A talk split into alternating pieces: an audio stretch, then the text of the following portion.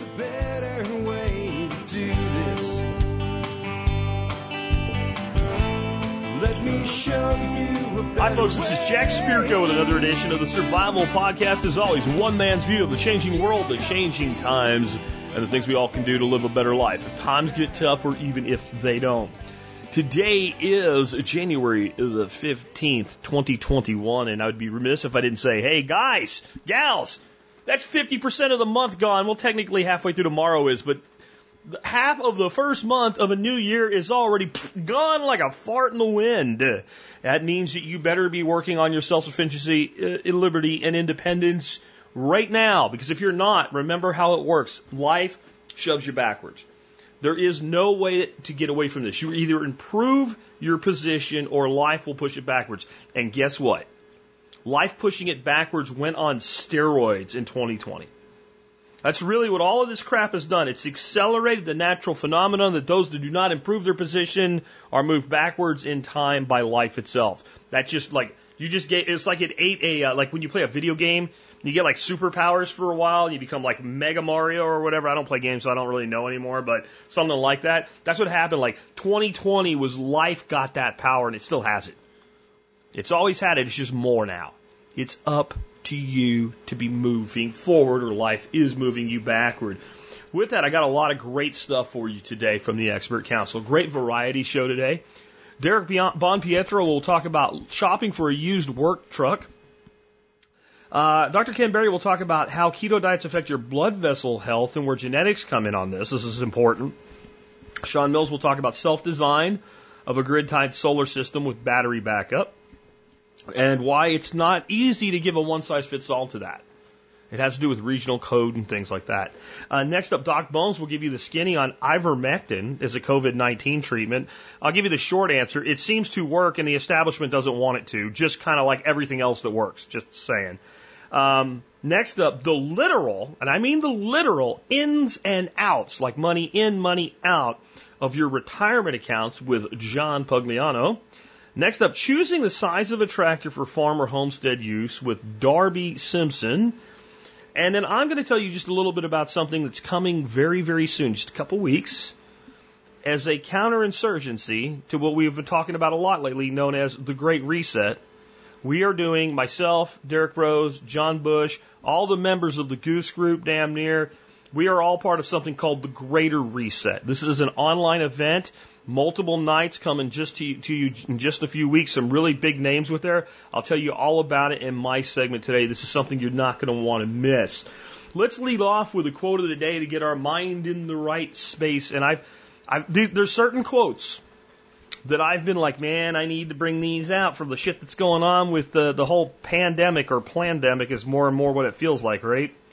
Uh, and this is one of those. I've been waiting to drop this one on you, and I think that if you've seen what's gone on, especially in the last few months, politically, uh, economically, etc., this will really strike you between the eyes. If you've never heard it before, especially, it's by Voltaire. Those who can make you believe absurdities can make you commit atrocities. And boy, are people believing in absurdities right now. And I will just leave it at that and we will rock on into this episode. Uh, leading off with Derek Bon Pietro on how to shop for a used pickup truck, specifically a work truck in this situation. Hey TSP listeners, this is Derek from AffordableDCGenerators.com. First off, wanted to wish everybody a happy 2021. I've got a question up for pickup truck purchasing before we get into it, if you're going to send me a question about vehicle purchasing, certainly give me all the details, how many people you're putting in this thing, what you're doing with it on a daily basis, what's the price range you're looking to buy at, what is your mechanical abilities. Obviously, if you're buying a used vehicle, they all need something. Could be small, could be big, doesn't matter. And knowing where you kind of fit on the spectrum of mechanical ability helps me out. Whether you're pretty handy with a tool and you can do, you know, belts, hoses, and water pumps, stuff like that, or if you're at the other end where you've got nothing. The only tools you have are what comes in that spare tire kit in the trunk of your car. I need to know which end of it you're at so that way I can get you really the best information. With that said, I've got a question from Jordan. Is the cost of pickup trucks going to stay crazy high for the foreseeable future? Background. Started homesteading a few years back and have been looking for a pickup truck at the right price ever since. My current car is paid off and reliable, but not great for the homestead. I don't need a truck, but it sure would make a lot of things easier. Trucks seem insane to me, and they've definitely gotten recently worse. My gut says that we're in for some hard times in the next few years, and higher gas costs are on the horizon. I'm thinking it's probably best to wait and hope to take advantage of a deal on a gas guzzler, quote unquote. Would love your thoughts. All right, Jordan. I don't know exactly what we're doing on a homestead with you. I don't know if this is like, you know, a tenth of an acre in a suburban area or if you've got like a 50 acre ranch. I'm just going to kind of go with what I think of as a homestead vehicle. You're using a truck, hauling maybe a couple cord of firewood. You're moving a downed tree on the property. You're going into town and picking up some lumber for a project. And maybe you're sticking the family in there and going to grab some groceries or something like that or running an errand on the weekend that's kind of my perspective on a homestead vehicle when you say something like that. And obviously, I don't know what you need, so that's what I'm going to go with. Are pickup trucks ridiculously expensive? Absolutely. So if you go online and you're looking, the average price of a full size truck in 2019 was $51,000. And the big three manufacturers seem to pride themselves on making the ultra luxurious diesel one ton crew cab trucks in the six figure range. That is crazy. That was the cost of my first house. To do a quick rewind, in 1973, if you bought a four wheel drive, big block, air conditioned, one ton Chevy truck, its sticker price in equivalent dollars today is 21754. So tell me that vehicle prices aren't inflated. The good news is you can purchase that ridiculously priced truck for seven years. Great news is 84 months to pay it off. Fantastic. So I just went on Auto Tempest, which is a great search engine, which picks up on uh, Craigslist, eBay, and some others like Cars.com. So it's really just a great all-in-one search engine, so you don't have to go to different websites. And if you're looking for a truck in like the five to six thousand dollar range, I just typed that in out of curiosity you're looking at maybe like an early 2000s in my neck of the woods. A lot of these trucks are going to have 150, maybe even 200,000 miles. You'd be lucky to get a V8. Seems like a lot of these are pretty base model V6s, although a couple of like extended cabs and V8s are popping up. But we're talking lots of mileage, and I'm, I'm in the Rust Belt, so a lot of these are at those classic dealers that have all the junkers. I don't think you're going to get really a lot at that kind of price point. And if you go up maybe a few thousand dollars, you can probably get the mileage down a little bit or something a little nicer condition. But that's kind of where you're at in that kind of price range. Now, I also don't know how many people you're putting in this and how long you're driving and what exactly kind of capacities we need for your homestead work. Maybe you're going to need a deuce and a half. I don't know. Obviously, that's limited to two people. You got to be fairly strong to drive one of those with manual steering. But you could pick one of those up for a couple of grand, and that thing's a workhorse if you had like a ranch or a big piece of property that you were going to be working. And that's cheap money and a super reliable vehicle. And realistically, the only downside to a Deuce is having a space to park it. If you're in the market for a super cheap work truck, another good option that is out there are uh, fleet vehicles. So, like your classic town inspector vehicle or maybe a fleet pickup truck. It might be painted like a blue or a yellow or something, but the government used a bunch of vehicles and they're usually stripped down base models that have, you know, bench seat and vinyl and roll up windows and you'd be lucky to get a radio. But you got a lot of auction cars rolling around and you can get them straight from the government or just go online and pick them up. Those are a great source for a super cheap vehicle and some are really beat up, but there's some good options out there. An alternative, if you don't need a pickup truck, is to be looking at maybe something like, I don't know, a used school bus or a U-Haul truck. These vehicles are turned over when they get to a point where maybe the company doesn't want to pay to do the repairs, but maybe if you're a little handy, you can fix one of those up. So if you're looking for maybe a box truck or something, you know, school buses have to go away after 10 years. The government mandates that they sell them and that the school purchases a new one for safety reasons. Those things are super rugged, and if you were hauling stuff, like you had a farm and you wanted a hay vehicle, that's perfect. So I don't know exactly what vehicle fits you, whether you're looking for like the normal you know, half ton pickup truck or something like that, or you're looking for like something a little bit more commercial sized. But those are some options. The last option up that I'll throw into the ring is my personal favorite is the Chevy Cuck V. That's a CUCV. That's an old early 80s Chevy truck that the military purchased in a couple of different configurations. There's a Blazer, which is a half ton. We won't talk about that one. And then there's a, a pickup truck, a dually, a cab chassis, a generator truck, which is what I have, and then an ambulance. So there's a lot of different cab configurations, but all of them have one ton axles, 456 gears, super low, Detroit locker in the back, which means you get tons of traction. They are diesel and they have a really, really robust driveline. So we're talking turbo 400 transmission that realistically you'd have to shoot it to kill it. These are made to haul tons of weight. You'll only be going about 55 miles an hour. They're a little sluggish on the highway. They're not bad around town. They're noisy, they're smelly, which I'm kind of into. So you'll get to the destination, you'll probably be late, and you'll probably be deaf by the time you get there, but they're super reliable trucks.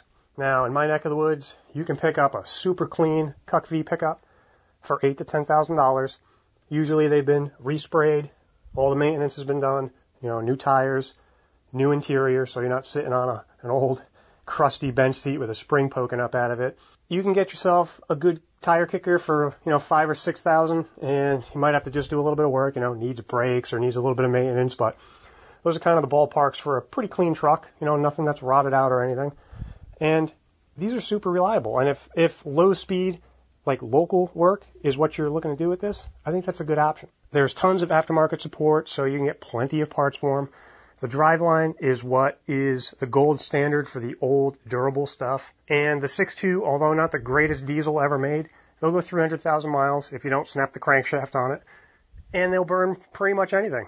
You can put diesel, home heating oil in it, kerosene, you could even put jet fuel into it, the stuff that goes into the turbine, the big jets, not the small general aviation stuff. That's leaded gasoline. So it'll burn pretty much anything as long as you're putting additives in it for lubricity. It's kind of a multi-fuel, even though it's not rated to do so.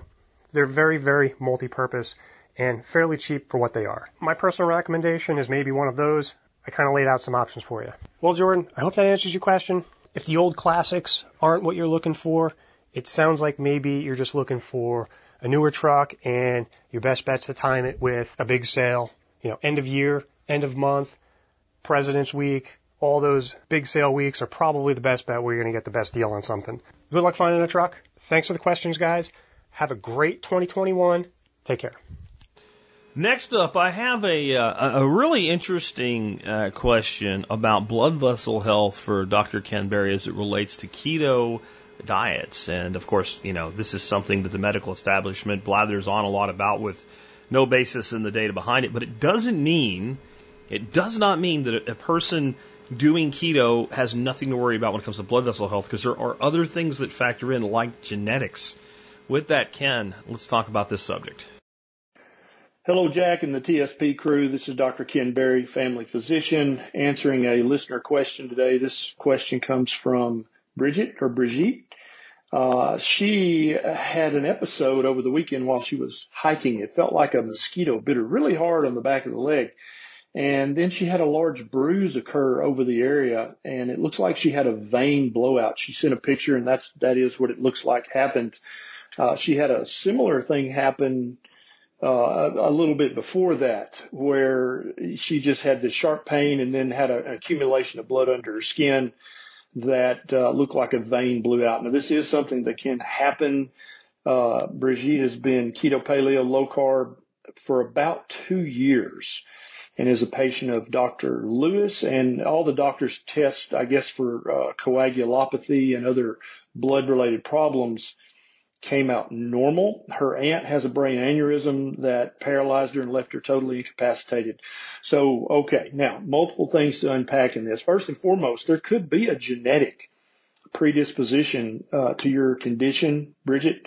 Uh, you may have inherited a, a predisposition to having uh, weak blood vessel walls. That is a thing that happens. It's very rare, but it could happen. And since you have that family history, then we definitely want to do everything to keep your uh, vein and artery walls as strong, as flexible as possible. So you, you've been paleo low carb for a couple of years. That's excellent. What I want you to think about, Bridget, and everybody listening is what are your vein walls and your arterial walls? What are they made of?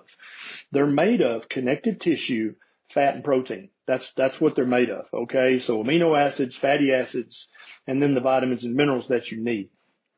So I'm glad that you're, you've already been, uh, uh, paleo, keto, low carb But what I want first and foremost to tell you is to make sure that you've got all the vegetable oils completely out of your diet. Don't eat anything that's been fried or cooked in vegetable oil. Definitely don't add vegetable oil to anything. You, of all people, shouldn't even have any vegetable oil in your house. And this includes any kind of Crisco vegetable oil, canola, soybean, peanut, safflower, sunflower, all of these things are going to build the cell membranes of each and every one of your cells out of inferior fats. And you don't want that. You want your cell membranes to be built out of healthy, ancestrally appropriate fats that we find by eating mainly getting our fat from animal products, but then also maybe some coconut, avocado, olive oil. Those are probably not too bad either. But even in that case, I think the majority of your fats should be coming from animal sources. Uh, that's number one. Number two is make sure you're getting enough of the collagen building blocks. And so if you're not already making some kind of bone broth, you need to do that. Uh, the way we do it is we just save the bones from every meal we eat, whether they're fish bones, chicken bones, uh, or, or ruminant animal bones. We save them in a one gallon Ziploc bag in the freezer. And every Sunday, Neisha gets out the Instapot and she cooks up a huge batch of bone broth. Sometimes we just drink it. Sometimes we use that to cook other things with, put it in recipes or, or sometimes just eat it like soup because if there's any meat left on the bone, all that falls off too. But you want to make sure you're eating all the cartilage, all the, the, the sinew, the tendon, the, the gristle in your meat. Those, all those things are absolutely blood vessel wall building blocks. Also sardines with the skin on and the bone in. That's another great source of all the collagen building blocks when you eat a boiled egg, don't peel that tiny membrane off the white of the egg and throw it away. You want to eat that as well. That is pure collagen building blocks. And then thirdly, protein. You want to make sure that you're getting enough protein. Most women in the United States and indeed the world don't get enough protein in their diet. Do not be afraid of protein. It is good for you. It's not bad for you. And doing those three things are going to help tremendously to strengthen the walls of your uh, arteries and veins. One final thing to understand is if you've still been using vegetable oil uh, and not getting enough collagen, then the blood vessels you currently have are weakened. There's no doubt about that, and I think you're seeing evidence of that. It takes months and months, maybe up to six to nine months to replace all of the cells that make up the walls of your arteries and your veins. Some tissues in your body are replaced very, very quickly uh, with new cells. Other tissues take months to be regenerated and rege- renewed. So that's why I want you to stop all the vegetable oils and really up your intake of collagen building blocks. Not by taking a collagen powder. That's usually a waste of money. I've got YouTube videos about great sources of collagen in your diet. And then Neisha on her channel, Neisha loves it. She's got bone broth recipes and other things like that. And it might take another few months for you to replace all the cells in your vessel walls with new, healthy, optimal cells. Hope this helps. This is Dr. Berry. See you next time. Next one up, I have a question here for Sean Mills on solar, which makes perfect sense. But in this case, we have somebody who is uh, trying to figure out what they need for solar in their own home willing to pay a little bit of money for that, but the only thing they're getting is quotes from people that want to do all the work and make all the margin on the labor and not really a lot of help with um, sourcing materials and things like that. So they've turned to our resident expert, Sean Mills. Sean, how do we solve this problem? Hey everybody, it's Sean Mills with Hack My Solar, and I've got a question today from Steve. Uh, Steve says, can you provide a direction to look at where I can begin to plan slash design slash build a grid tied solar panel system? Hey Jack and Sean, I have been looking to supplement my power consumption with a solar panel system with a battery backup system. I have purchased a number of books and talked to a couple of solar installers and wanting to do all the construction myself, I feel I am continually hitting a brick wall by constantly getting a sheer lack of real information from books and from installers as I am not going to sign a $50,000 contract with them. I just want to purchase the equipment from them. A little bit on specifics. I would like I I know I would need a 12 kW solar panel system. Information I am looking for is how to size a quote unquote power wall good reliable grid tied inverters, and most important, Uh, line diagrams, lol. Yeah, I get it. uh, maybe it would be easier if I could just find a complete kit. Thanks, Steve. Hey, Steve, you know, I get this question so often, um, that I think on li- after listening to Jack's podcast on getting published, maybe I'll just write a book on the subject. Um, I agree wholly with the notion that it's way more cost effective to have someone design your system, to DIY most of the work, and to hire an electrician to do the parts that you aren't comfortable with or that your local codes require to be done by a licensed master electrician. So the issue here, and the reason why books won't help you uh, because they're too general, most mostly, is that every installation that's going to be tied to the grid has to meet the requirements of the electrical code in your municipality, as well as the requirements set forth by the grid owner and the local power company, oftentimes, uh, which are different entities. So, for example, uh, in Tennessee, if you're going to tie to the grid, you have to get uh, approval from the local power company, of which there are 152 different local power companies in the state of Tennessee as well as TVA, because TVA owns the grid, uh, as well as get it signed off by your county's electrical inspector. And so all three of those entities very well could have different requirements for your system. So if I were in your position, I would go to nabcep.org. That's N-A-B-C-E-P dot org and go to the professional directories section. I would then search for your state and I would reach out to individuals who are not listed with an organization, right? So these are solo, solo people that are registered with NABCEP. And by the way, NABCEP is the National Association of Board Certified Electrical Professionals. I think it's electrical professionals. Um, but in any case, it's the folks that are certified by your state to design and install um, solar installations. Okay, there's a couple different levels that you can get. Uh, I actually looked at one point in, into getting uh, certified by them, but they want you to design and project manage a certain number of grid tied um, systems before they're going to allow um, you to even apply for the test. And I'm like, you know what, if I, if I can take the test and show you that I know what I'm talking about, I'll do it, but I'm not going to do all the other stuff that's irrelevant, uh, just so that I have the honor of taking your test. Um, but in any case, if you find that person that is not tied to a company, they're probably going to be willing to help you. The other thing you could do is look again at NABCEP, look for electrical companies. So, you know, John's electrical service, whatever, that they also do solar installations. You're going to get a lot more help, I think, with those type of people than people that are in the solar industry. So you want to explain to them that you want them, you want to pay them to design your system, which includes providing all of the required component uh, designations, all the UL listing certificates and the line diagrams. That's the package that you need to put together for the utility company. That you are going to source and install the components. You want them to do an inspection of the system prior to the electrical inspector coming out.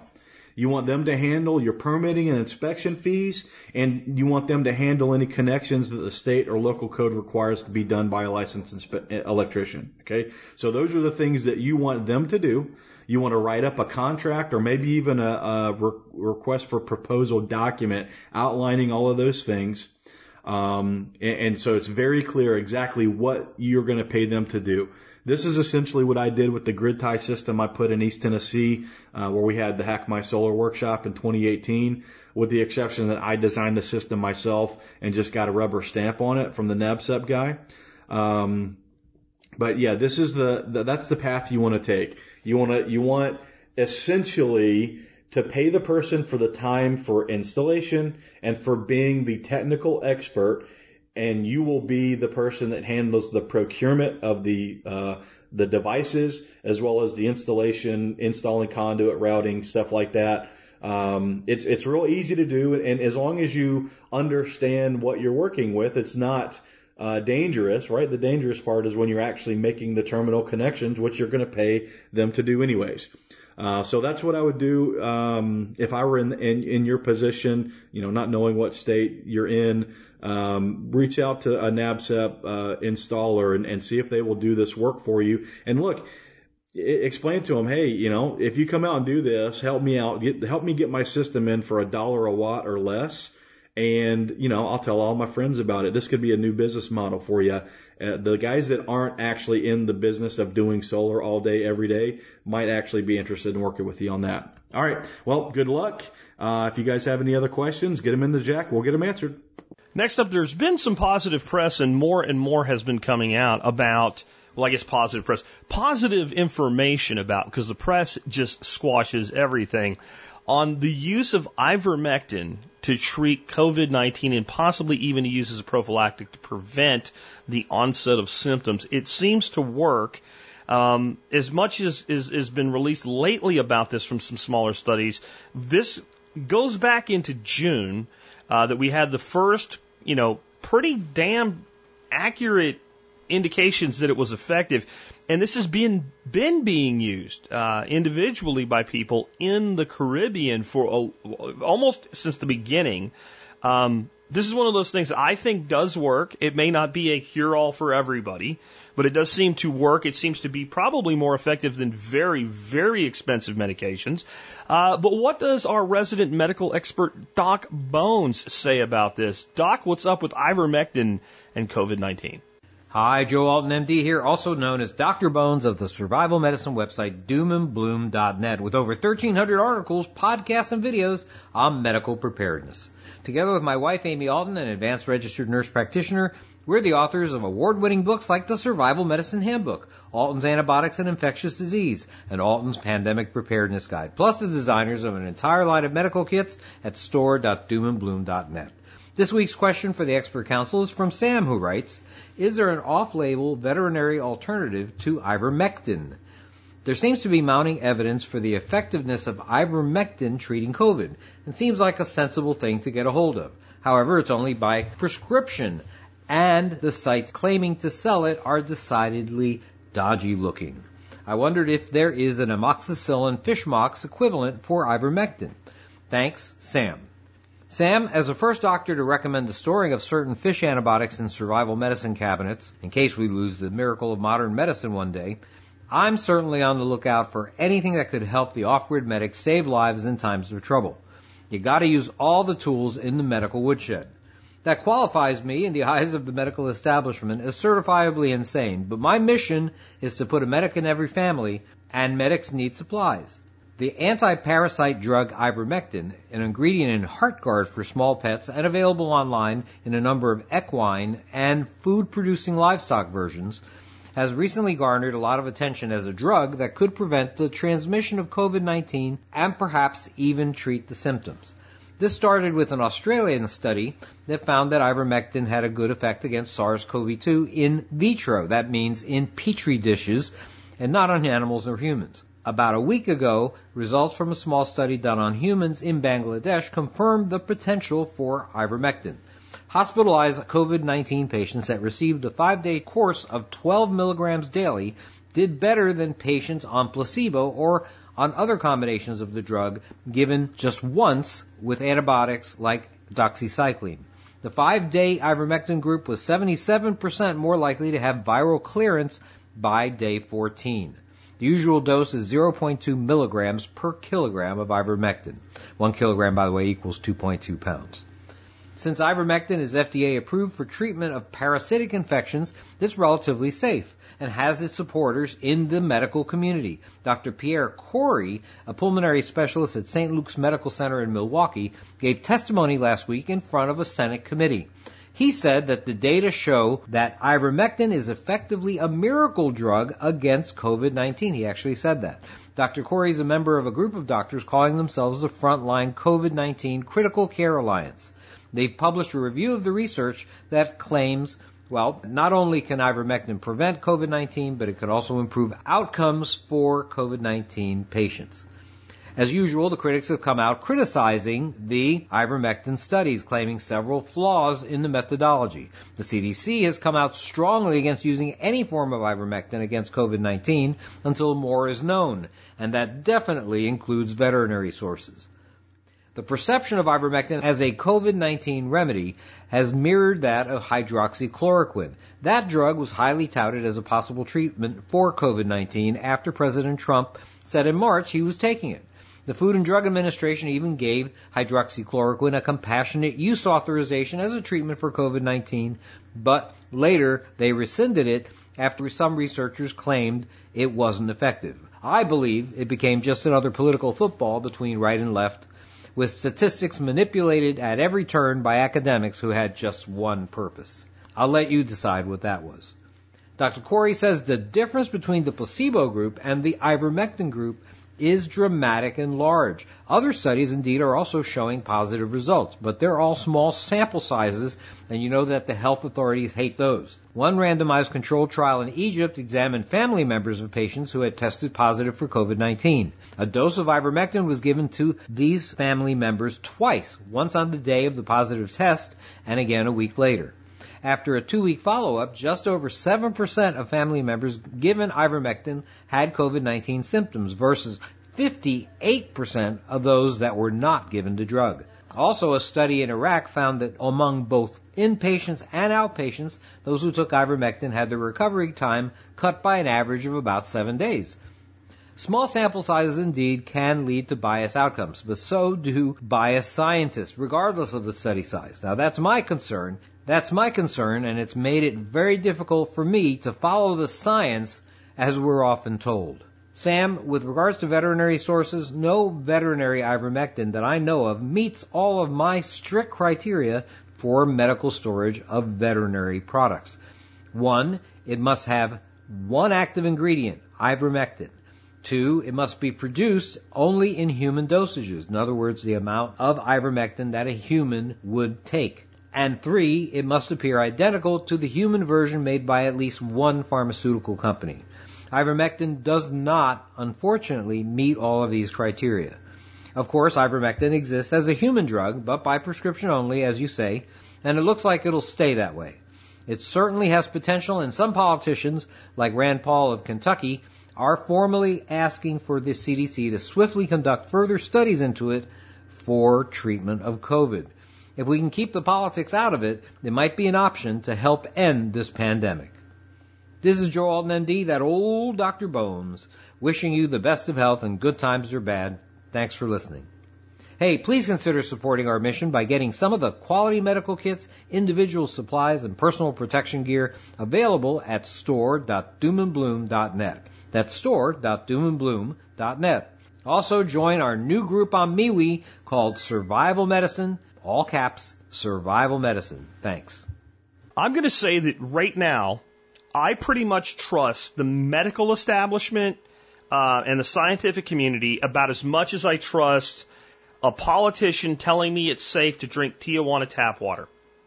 About that much one of the reasons that I never thought we would get to where we are with the COVID 19 pandemic is I never ever believed, and I've known about suppression of scientific information uh, for a long time. I've talked about it for a long time, specifically in the world of like global warming and all. But that world is so convoluted with so many different possibilities and permutations, it's ripe for fraud. Something like does hydroxychloroquine or ivermectin or an inhaled corticosteroid aid in the treatment of COVID 19 is so cut and dry, easy to prove and disprove that I, I as much I had some naivety left, naivety left in me in, in 2019 that is, or 2020 that is gone by 2021.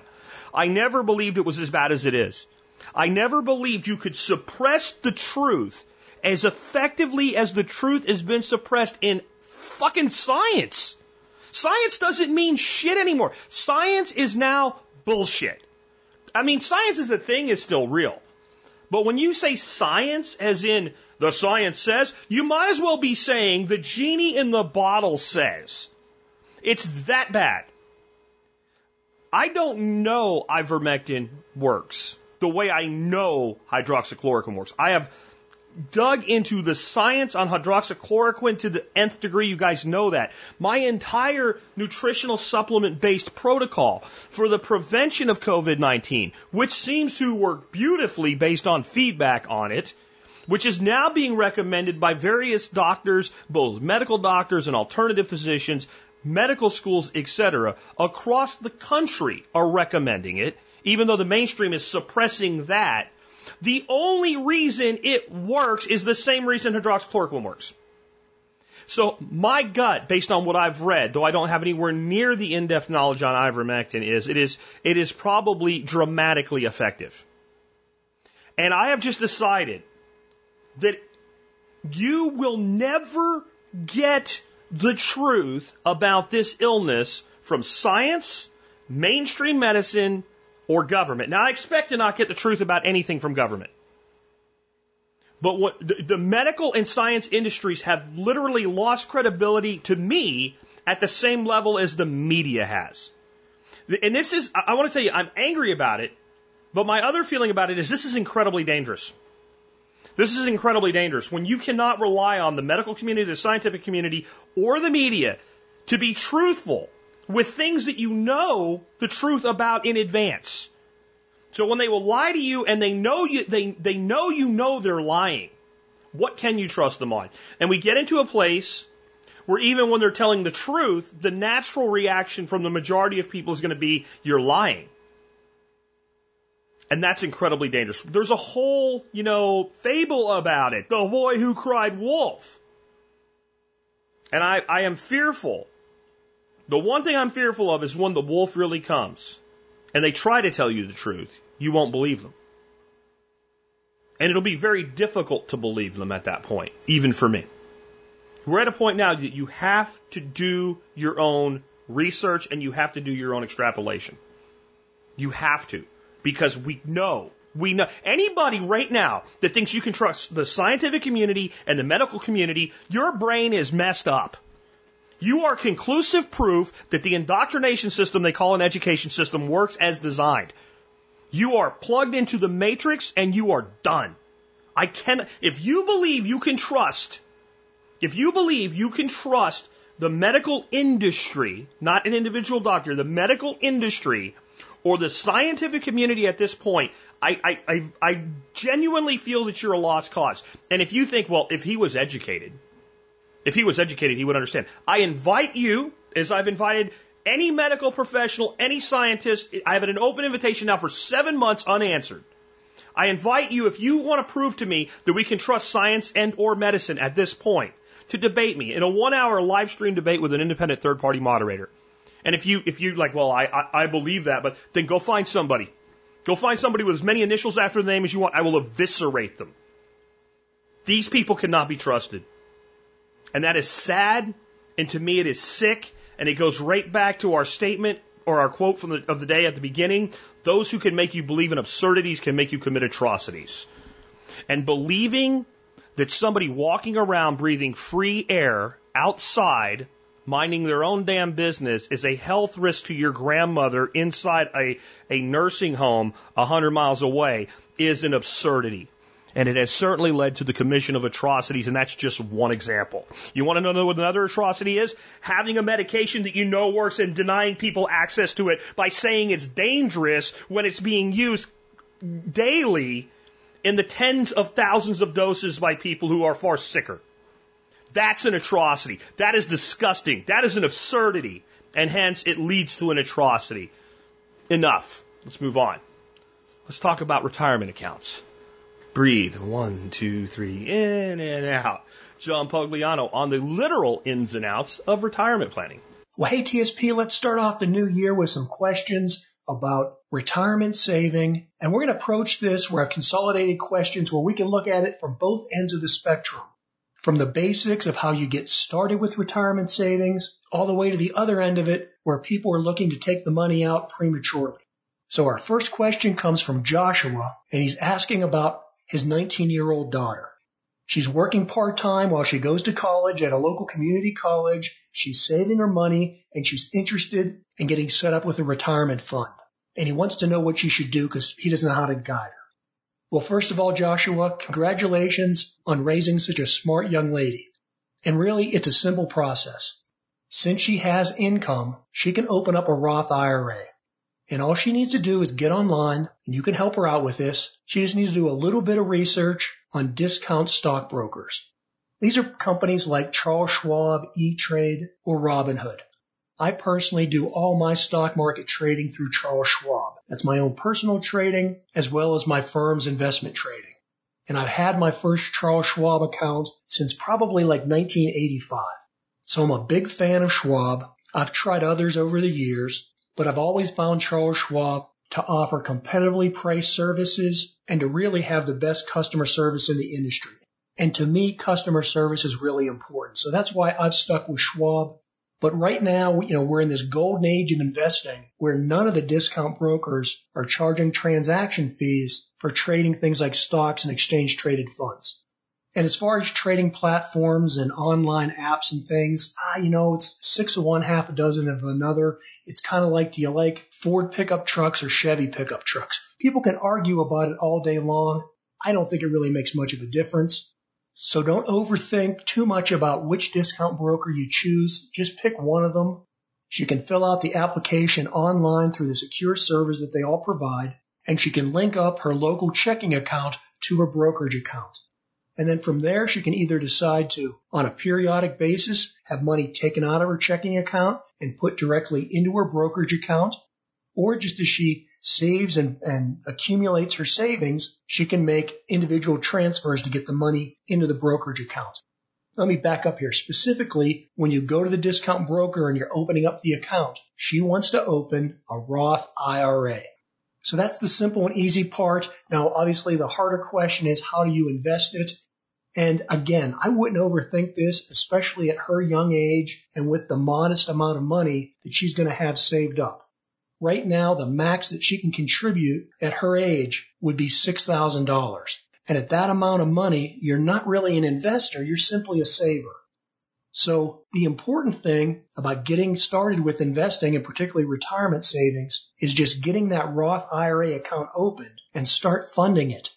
And then over time, as she gets older and more experienced and the money grows, then she can, you know, start obsessing about how actually to invest it. You know, it's like the old Chinese saying about whenever the student is ready, the teacher will appear. And I think it's that way with investing as well. For right now, get that money into her Roth IRA.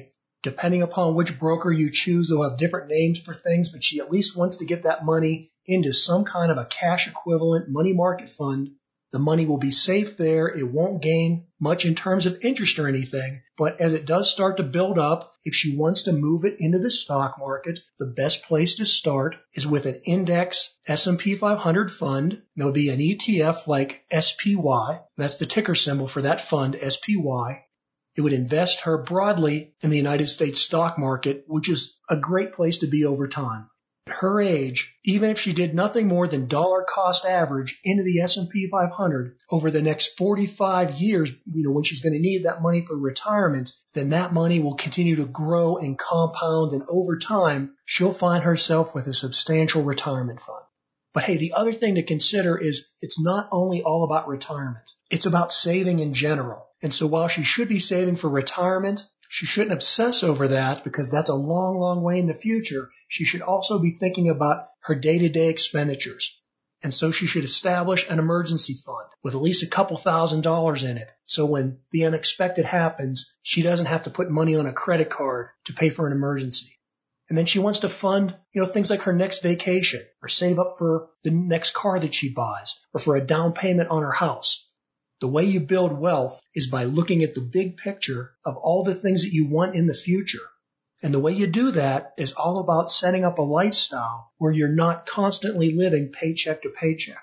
You have the discipline up front when you have a little bit of money to learn to live well within your means so that you can set a percentage of that money away into savings and you earmark it for things like your retirement savings and paying off your mortgage and going on a vacation. You know, you're saving up for all those things rather than just having all those things up front and paying with it with your paycheck. And so what you're doing is establishing a savings account that's going to fund your future purchases. And if you start that way out when you're young and you have the discipline to save and not go into a lot of debt, then again, along the way, you'll either learn to invest it or you'll hire a professional to do it for you. And that money will grow and compound and you'll have the ability to buy more stuff than you ever thought you would.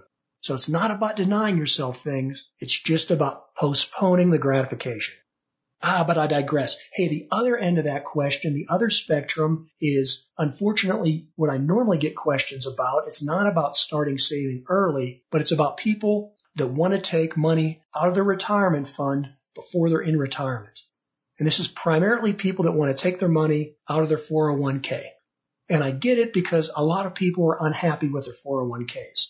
They have a lot of expensive hidden fees. They don't provide very many investment options within the uh, funds that are available. And you really don't have a lot of control over your own money. I get that. I mean, in fact, that's, you know, one of the reasons I set up my own investment firm was to help people with that. But on the other side of the coin, if you are working for an employer, then one of your best retirement savings mechanisms is to fully fund that 401k up to the amount that your employer matches it. And even if it's a restrictive and rigid program, at least the money is being sheltered in a tax advantaged account. And so the problem is if you want to take that money out, you're going to lose that tax deferred or tax free status. Now I'm not talking about when you quit your job and you can roll that over into an IRA or Roth account. I'm talking about people that are still working with their employer and they want to prematurely take that money out of the 401k in which case they may be required to pay taxes or penalties on it. Now, right now, under COVID emergency hardship regulations, you are allowed to take money out of your 401k, even if you're still working at that job, and you won't have to pay a penalty for early withdrawal, but you'll still have to pay the taxes. And so the question with that is, what are you going to do with that money? Listen, if you're an experienced real estate investor and you have opportunities to maybe flip real estate or to buy income producing rental properties. And you're going to take that money prematurely out of your 401k, pay the taxes on it, and then use that money to finance your rental property income. Well, hey, that may be a viable plan then. Because you can still find ways within the real estate laws that would be tax beneficial. But if you've never invested in real estate, I wouldn't suggest that you take your retirement life savings and risk that. Likewise, maybe with a small business. Maybe you have a business or a side hustle and you want to grow and expand it and you want to take your 401k money out and invest in yourself, invest in your business. Well, from a tax advantage standpoint, having your own business would be a huge windfall. But again, do you have any experience in, in having a business? If you do, then you can think about it. But if you're just starting from scratch, you don't want to risk all your retirement savings on an enterprise that is likely to fail. So think long and hard before you take your money out of your 401k because if you are just going to turn around and say do standard investing with it in the stock market, well, you're going to be really restricted on how much of that you can put back into an IRA or a Roth. And so you're going to lose that tax advantage status of that money. I would also not necessarily recommend that you take your 401k money prematurely out and use it to pay off your debts or particularly your mortgage. Right now, with interest rates as low as 2%, I don't see a whole lot of financial upside to paying that debt off early, especially if you're going to be using tax advantage retirement money to do it. Well, I'm out of time again. Hey, I remain optimistic about the short term future and even more optimistic about the long, long term future of America. I know there's a lot of pessimism out there, but remember, it all comes down to you. Well, hey, until next time, this is John Pugliano from Investable Wealth and the Wealth Setting Podcast. Next up, let's hear from Darby Simpson on buying the right size and power, etc. options of tractor for use on your farm or your farmstead or your homestead or, or whatever your needs might be. Hey there, everyone. Darby Simpson of Grass Fed Life here to answer another listener question. And this is all about tractors. And the question I got from one of our audience members was just how much tractor do I need for my farm? Um, and you know, there's a lot that goes into that. It's kind of a loaded question, um, and you you really have to do some assessment on what it is you are going to be doing and a few other things um, so that you don't buy the wrong piece of equipment because you know as someone taught me years and years ago you can't unbuy a piece of equipment and tractors are not cheap I don't know if you've looked at them, but even used tractors, particularly right now, are really expensive. And part of that is, is due to a, a shortage of supply. Um, along with everything else, we're actually seeing supply chain issues with large equipment. Uh, tractor dealers are running out of new tractors and nobody wants to sell their old tractors. Um, there's a, a little bit of uh, technology that goes into this that I'll discuss. Um, but back to the listener's question, you know, how much tractor do I need? Well, there are three things, three major things to think about with a tractor before you run out and buy one. Uh, the first thing to think about is horsepower, not but not just engine horsepower, also PTO horsepower. Okay, uh, a lot of equipment that you would put onto the back end of a tractor will tell you, hey, you need this much PTO or power takeoff horsepower to run this piece of equipment. Uh, the next thing you want to think about is do you need a loader?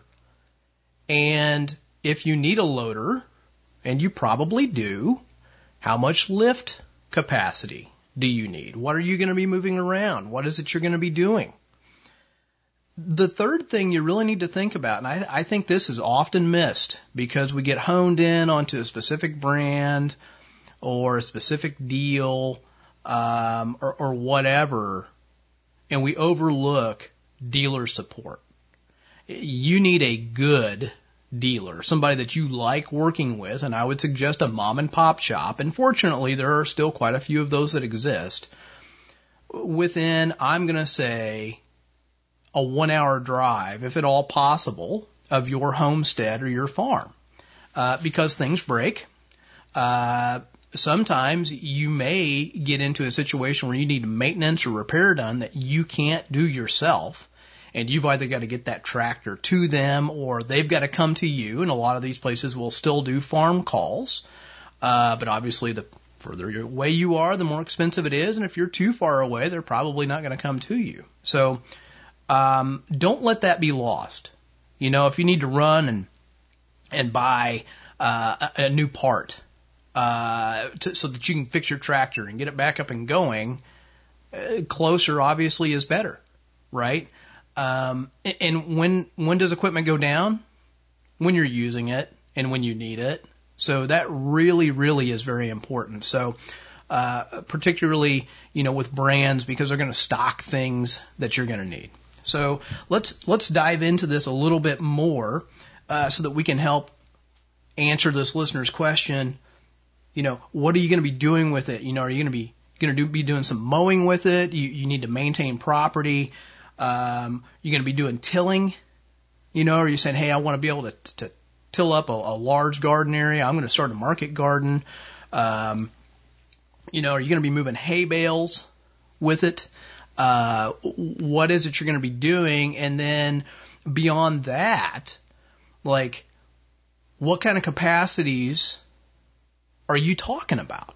You know, um, I, I kind of go back to like, when I first decided, hey, I need a tractor, right?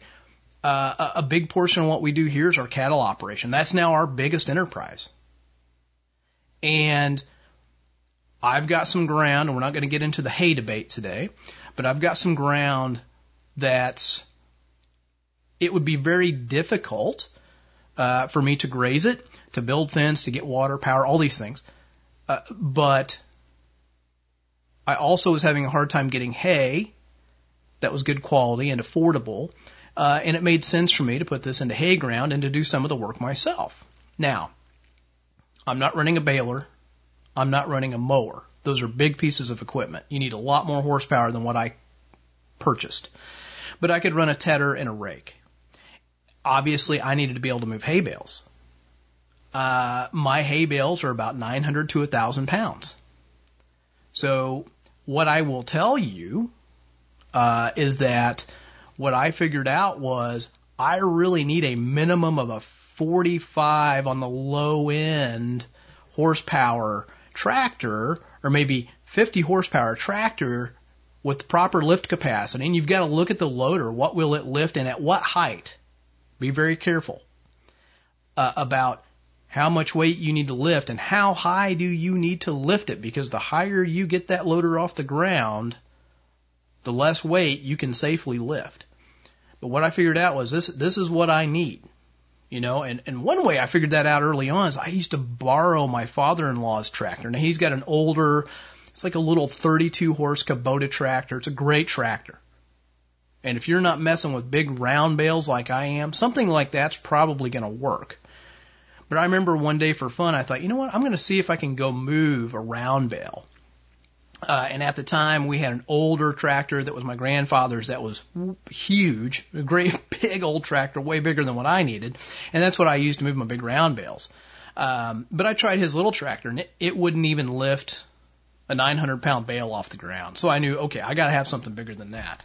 Uh, but you got to look and see, like, okay, I'm gonna, you know, I'm gonna run this mower. Well, this mower says, hey, I need 45 uh, PTO horsepower, right, to to to mow with it or whatever. I want to lift this much weight this high.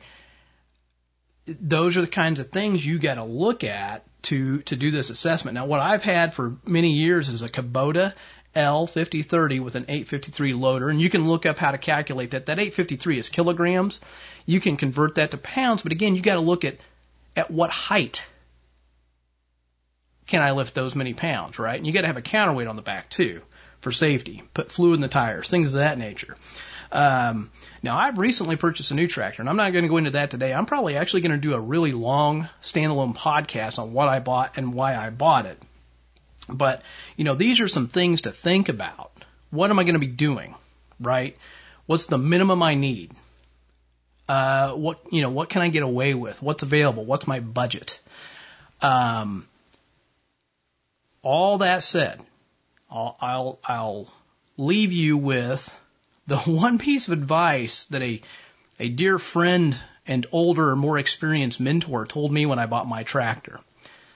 When I was looking, and I said, Paul, what, what, you know, what, what, what do I need? I'm looking at this, I'm looking at that, you know, I, I, help. And he said, Darby, you can always use a bigger tractor for a smaller job, but you can never use a smaller tractor for a bigger job. And I will tell you, once you get a tractor, you will find all kinds of jobs you want to do. So when in doubt, if you can afford it and the deal's right, you've got the dealer support, etc., always go with a little uh, bigger tractor than you really think you might need after doing an assessment. That's safe advice. Okay, so that wraps this one up. Um, thanks for sending this question. If you've got more questions, you can send them to me, Darby at grassfedlife.co. Uh, some exciting stuff I want to mention here.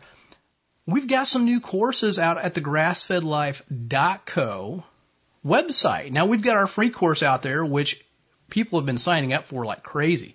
But I want to mention we've got two new homesteading courses. We've got a homesteading pasture poultry course. We've got a homesteading pigs course. And these are super inexpensive. They are 39 bucks. It strips out all the business stuff. It's just nuts and bolts how to. I would encourage you to check those out. And if you happen to be a survival podcast MSB support member, you get 15% off any course at the grassfedlife.co website. Again, thanks for sending this question in. I hope you found it helpful. Keep them coming, guys. Love doing these short segments with you. Keep on farming and keep progressing your farm or homestead in 2021. Take care. So, I mean, the only thing I'll just add to this is I, I look at tractors a lot like I look at boats or houses. I, very seldom will somebody say, gee, I wish this was smaller. Right? I mean, I know people downsize their homes and all, but in, in maybe it would be more accurately like greenhouses or outbuildings. Like go as big as you can afford that makes sense for what you're doing is good advice in many things. Like it's like a return line on an aquatic system. You know, it, no one says, gee, I wish my return lines were smaller. Gee, I wish I had less room in my boat. Gee, I wish my tractor had less power. Like, those are not things. So, going higher, now I do think you can go, there are massive machines that don't make sense for the space you have to work in. So you got to always temper that with some level of logic and reason. But within your space, go as big as you can afford that makes sense for you. Uh, I think is is really really great advice, and all the rest of the stuff that Darby said applies to that. All right, so I want to talk to you right now about the counterinsurgency that is known as the Greater Reset. I, I want to lead off with a little bit about the Great Reset itself, in case you've been living under a rock and you haven't really heard about it yet. Um, but the Greater Reset is, is an answer to it. The Great Reset itself, well, you know what? Why don't I do this? Why don't I just play for you right now um, the announcement of the Greater Reset? But before I do that, I'm going to play you a little five minute audio on what the Great Reset is. Then I'll uh, come back and I will play for you uh, the official announcement from Derrick Broze about the Greater Reset. I'll tell you a little bit about it and uh, we'll wrap up after that. So here we go. This is a five minute explanation of what the Great Reset exactly is. It's not only a great reset, it's a great deception. Replacing mum and dad, small businesses and private enterprises with big tech and big business. Democracy and free enterprise go out the window, totalitarian government control slides in through the back door. Those behind this scheme are adamant that there can be and never will be a return to normal that life will never again be what it was prior to COVID. That is why they constantly talk about the new normal. The World Economic Forum meets every January in Davos. You will have heard of the expression Davos man. It refers to all the zillionaires and pop stars and popes and princes and politicians who meet every year to map out our futures. This year's Davos is very, very different to all the previous ones. The World Economic Forum along with the United Nations, along with the International Monetary Fund, and along with any number of prominent globalist organizations and powerful individuals, including Prince Charles, together have jointly promised that the 2021 World Economic Forum will be used to introduce via a vast network of connected big tech corporations online activist movements and compliant local and national governments something they call the Great Reset. This isn't some ah, sky after dark fantasy conspiracy theory. It is a global commitment they have made to use the panic and fear generated by the coronavirus as a means to reshape all our economies and laws and move to a new form of capitalism that focuses on net zero emissions. You might think this is a great thing. You might think this is a terrible thing. If implemented successfully, the Great Reset will undeniably and deliberately have extreme and possibly dire repercussions for every single one of your constituents. Already, the Great Reset is being widely advertised on posters and in ads across the UK and Europe, and no doubt will be here before too long. You'll own nothing and you'll be happy is just one of their marketing slogans. The plan involves replacing shareholders of big companies with stakeholders who happen to be left-wing bureaucrats and climate change zealots. Replacing mum and dad small businesses and private enterprises with big tech and big business. Mrs. Kafup's share portfolio is out. Greta Thunberg's zero emissions are in. Democracy and free enterprise go out the window totalitarian government control slides in through the back door. But remember, it's not only a great reset, it's a great deception.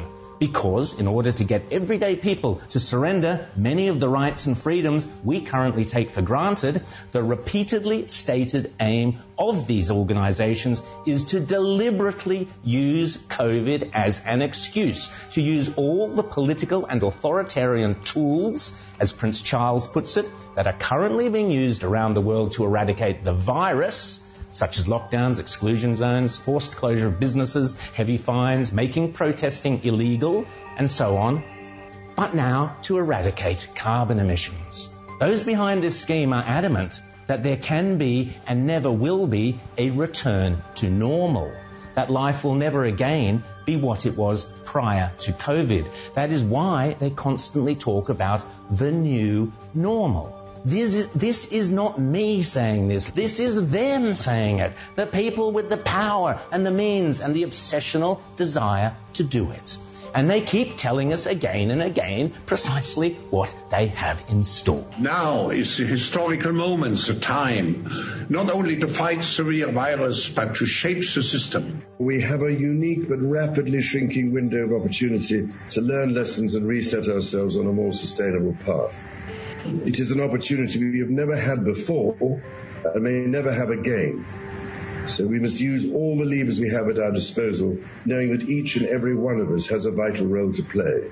The Great Reset is a welcome recognition that this human tragedy must be a wake-up call. It is imperative that we reimagine, rebuild, redesign, reinvigorate and rebalance our world.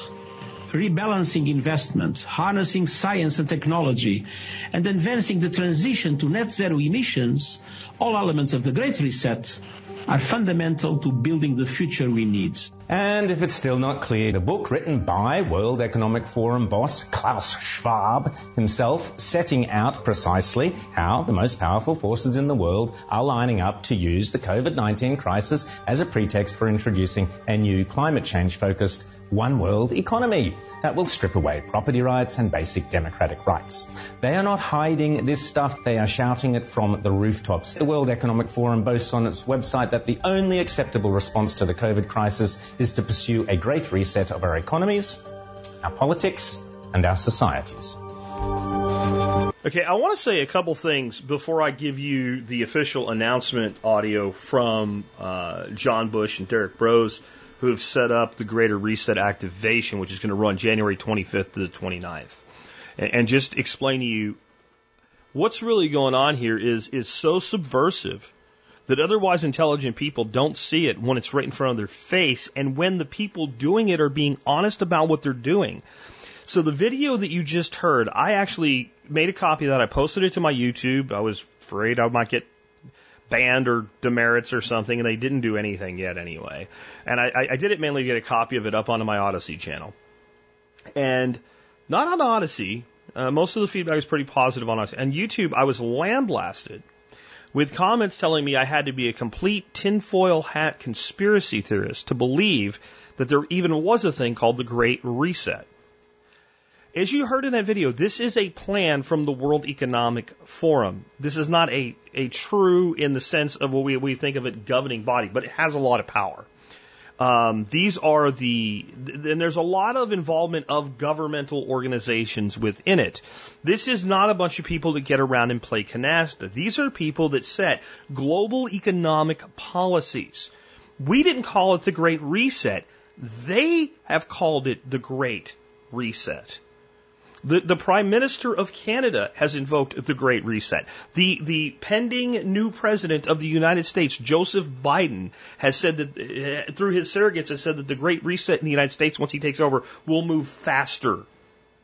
Time Magazine, Time Magazine, look it up for yourself. I'm, I'm not linking to everything that I say here. You can, you can use DuckDuckGo or Google if you still like to be tracked, and you can do this for yourself. Time Magazine, in December, had the Great Reset as a cover story the same week that the New York Times put out an article, eh, not something like a letter from a, a, a, reader or something, like an article from one of their, their reporters claiming that it was a conspiracy theory. It doesn't exist. It's bullshit. It doesn't exist. Well, here's the World Economic Forum saying that it exists. Here's the Prime Minister of Canada saying that it exists. Here is a soon to be cabinet member in John Kerry uh, representing Joseph Biden, the new president of the United States, whether you like it or not, saying that not only does it exist, but we will be happily participating in it. And when you start saying the things that they have planned in the Great Reset, my friends, these are not our things that we've made up. These are their exact words. The people doing it say things like, you'll own nothing, but you'll be, you'll never have been so happy. Well, if you'll own nothing, how will you get the things that you need? Well, you'll, you'll rent them. Somebody, when one person rents a thing, another person owns a thing. That's the them. You are the us and they are the them. There has to be a way to counterbalance this. And um, it is the greater reset to a large degree. We need to fight this in a different way than we've ever fought anything that's come from government before, because this is different. But we're also going to follow a principle here. And I'll say more about that when I come back after you hear this. And that principle is never fight the enemy's war. Never fight your enemy's war. If you, if you fight the war that the enemy wants you to fight, 99 times out of 100 you will lose. It will take complete and total incompetence of the enemy. And our enemy here is not incompetent. And they have the upper hand and they have plenty of power. Right? If we fight their war, you might as well go down into a, a grist mill being powered by a bunch of Clydesdale horses and try to use your body to physically stop the millstone. You will become ground under. So education is the key, and that's what we're going to be doing here. Here is the announcement from Derrick Broze about the greater reset, and I'll come back and tell you how you can participate in this. As we wake up to a new normal today and life is slowly grinding to a halt. Now masks are becoming the new normal. Americans are facing a new normal, one that may include losing their jobs, losing their income, and even losing their health insurance. I don't think we get back to normal. I think we get back or we we we get to a new normal. It's time to reject the new normal. Now is the historical moment, the time not only to fight severe virus, but to shape the system. It's time to reject the Great Reset. It's time to support the People's Reset. It's time for the Greater Reset. From January 25th to the 29th, journalists, activists, researchers, and advocates are hosting the Greater Reset Activation a five day event dedicated to offering an alternative to the World Economic Forum's top down, centralized, authoritarian vision. Our desire is to help all people find community and liberty by providing practical steps and knowledge for co-creating a world that respects individual liberty, bodily autonomy, and choice. The Greater Reset is the world's collective response to the World Economic Forum's initiative, The Great Reset. We invite you to join us for five days of discussion about the diverse opportunities available for those who seek to live in harmony with humanity and the planet while respecting our innate freedom. Each day is dedicated to a different domain and provides solutions to the WEF's vision. Day one is dedicated to the Agora and decentralized economics. Tuesday the 26th will focus on health and education. Day three will focus on nature, permaculture, and regenerative agriculture. Thursday the 28th will highlight the liberating side of digital technology, including encryption, blockchain, and decentralized autonomous organizations. On Friday, January 29th, we will end the event by showcasing examples of intentional communities, freedom cells, and community organizing. Don't miss out on this once in a lifetime opportunity to hear from some of the most powerful speakers in the world with a focus on solutions. We encourage everyone to organize local watch parties in your area using freedomcells.org. Also, find out more about the Greater Getaway in-person event in Zihuatanejo, Mexico. Visit thegreaterreset.org for more information. So that gives you a pretty big overview of what's going on there. Let me tell you about some of the speakers uh, that we have. Uh, Dr. Vandana Shiva. Uh, you may not have heard of this woman, but if you've watched any of the document, you know, the major documentaries about agriculture, permaculture, soil health, especially, you've seen her. Uh, she's an amazing woman, uh, tremendous force in the world for good, very well known big name. Next up, Dr. Mercola. Dr. Mercola is just an amazing guy. And it, it, like these folks that, that Derrick Broze was able to book for this, uh, I'm honored to be speaking alongside them. James Corbett, Charles Eisenstein, um, Rosa Claire, myself, Jack Spirko, Stephen Brooks, Richard Grove, um, Ronnie Cummins, Derrick Broze himself, who put this all together, will be speaking. John Bush will be speaking. Jeremy Kauffman, that if you've like that name sounds familiar, CEO of LBRY Blockchain, video-based platform, will be speaking.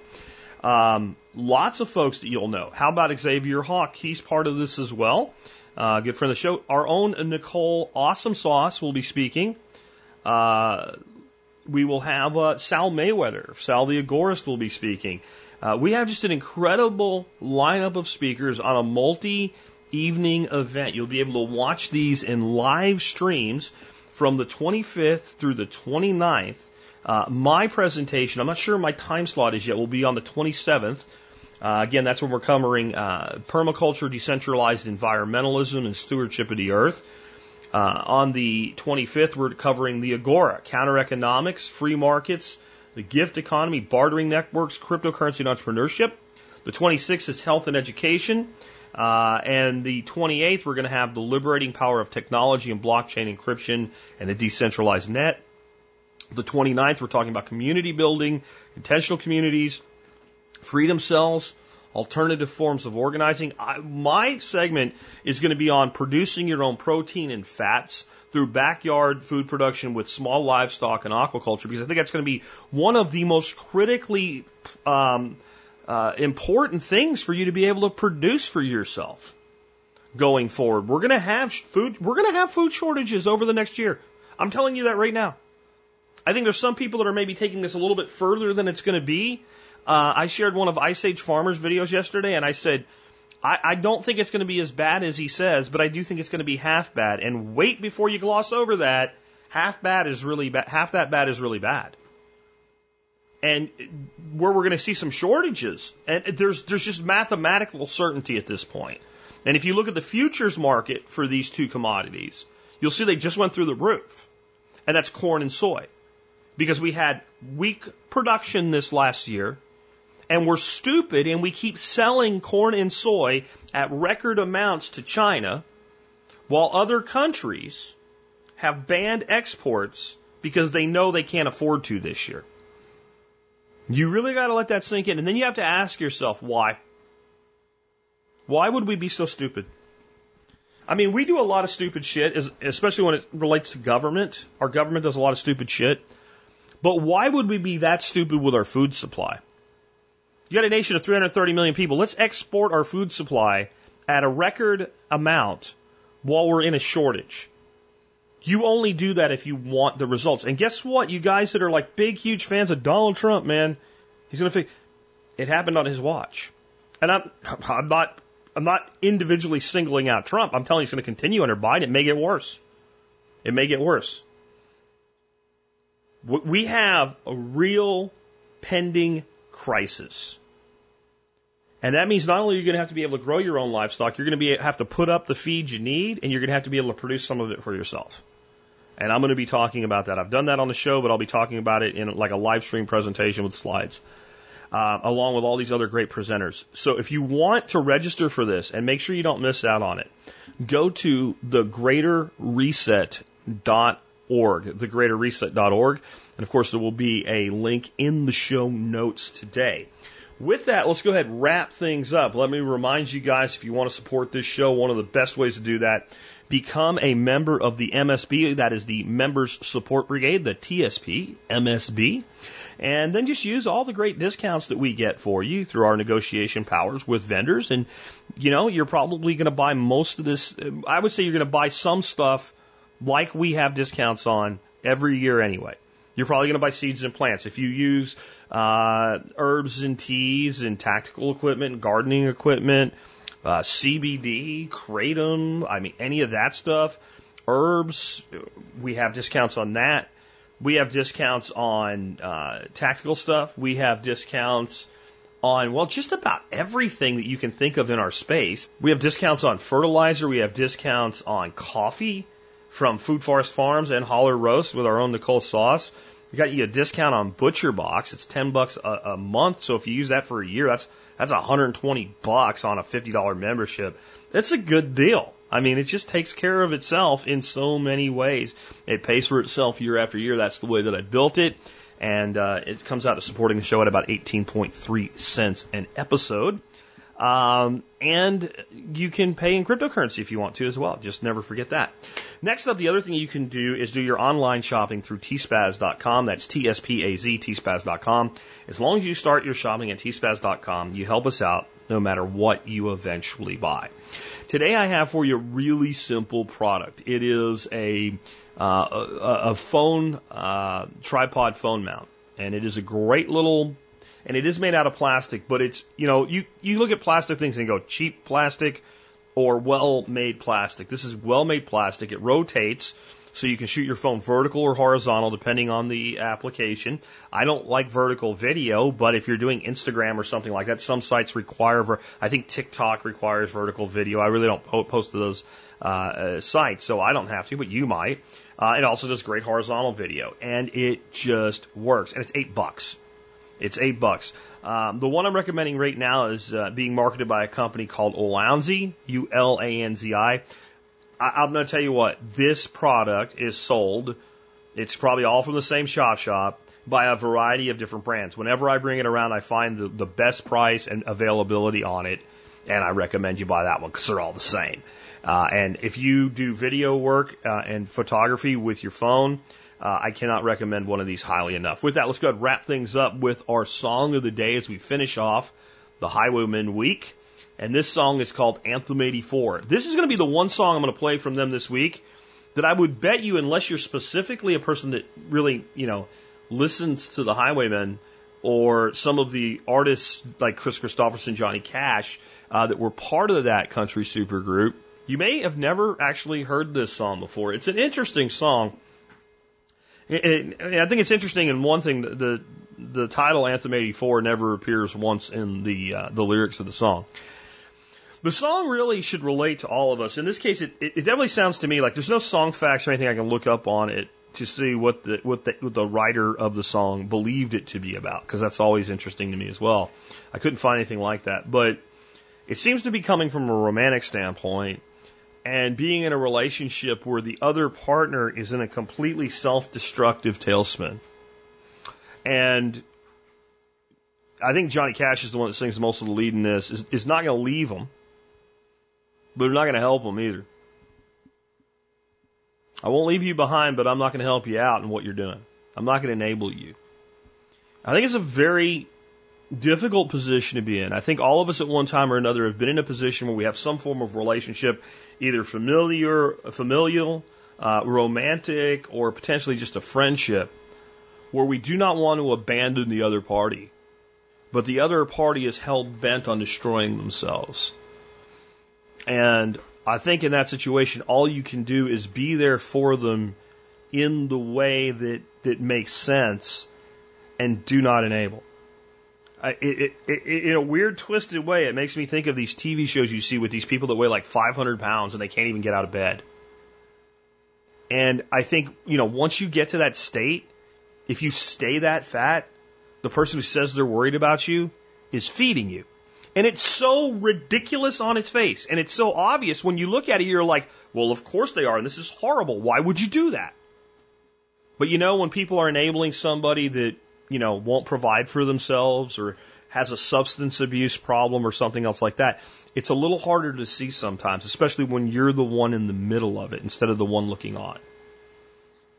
And all I can say is if you're in that position, it's difficult it's difficult to step back and say, no, I'm not going to enable this behavior anymore. But it is the right thing to do, and it may be the difference between that person surviving or not. With that, it's been Jack Spirko with another edition of the Survival Podcast.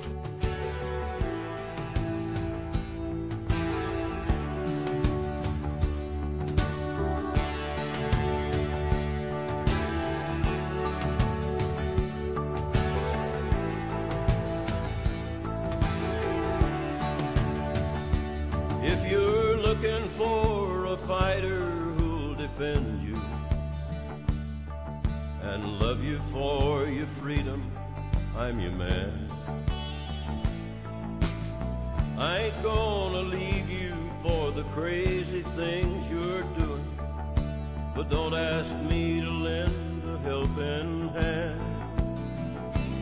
You were such a pretty dream as I remember. You were young and strong and God was on your side. But the vision slowly faded like the wonder from your eyes. You traded your compassion for your pride. But I still believe in all that we believe in. And I pray to God that you will in the end. And you'll see the golden chances that you wasted. And be the loving beauty that you can.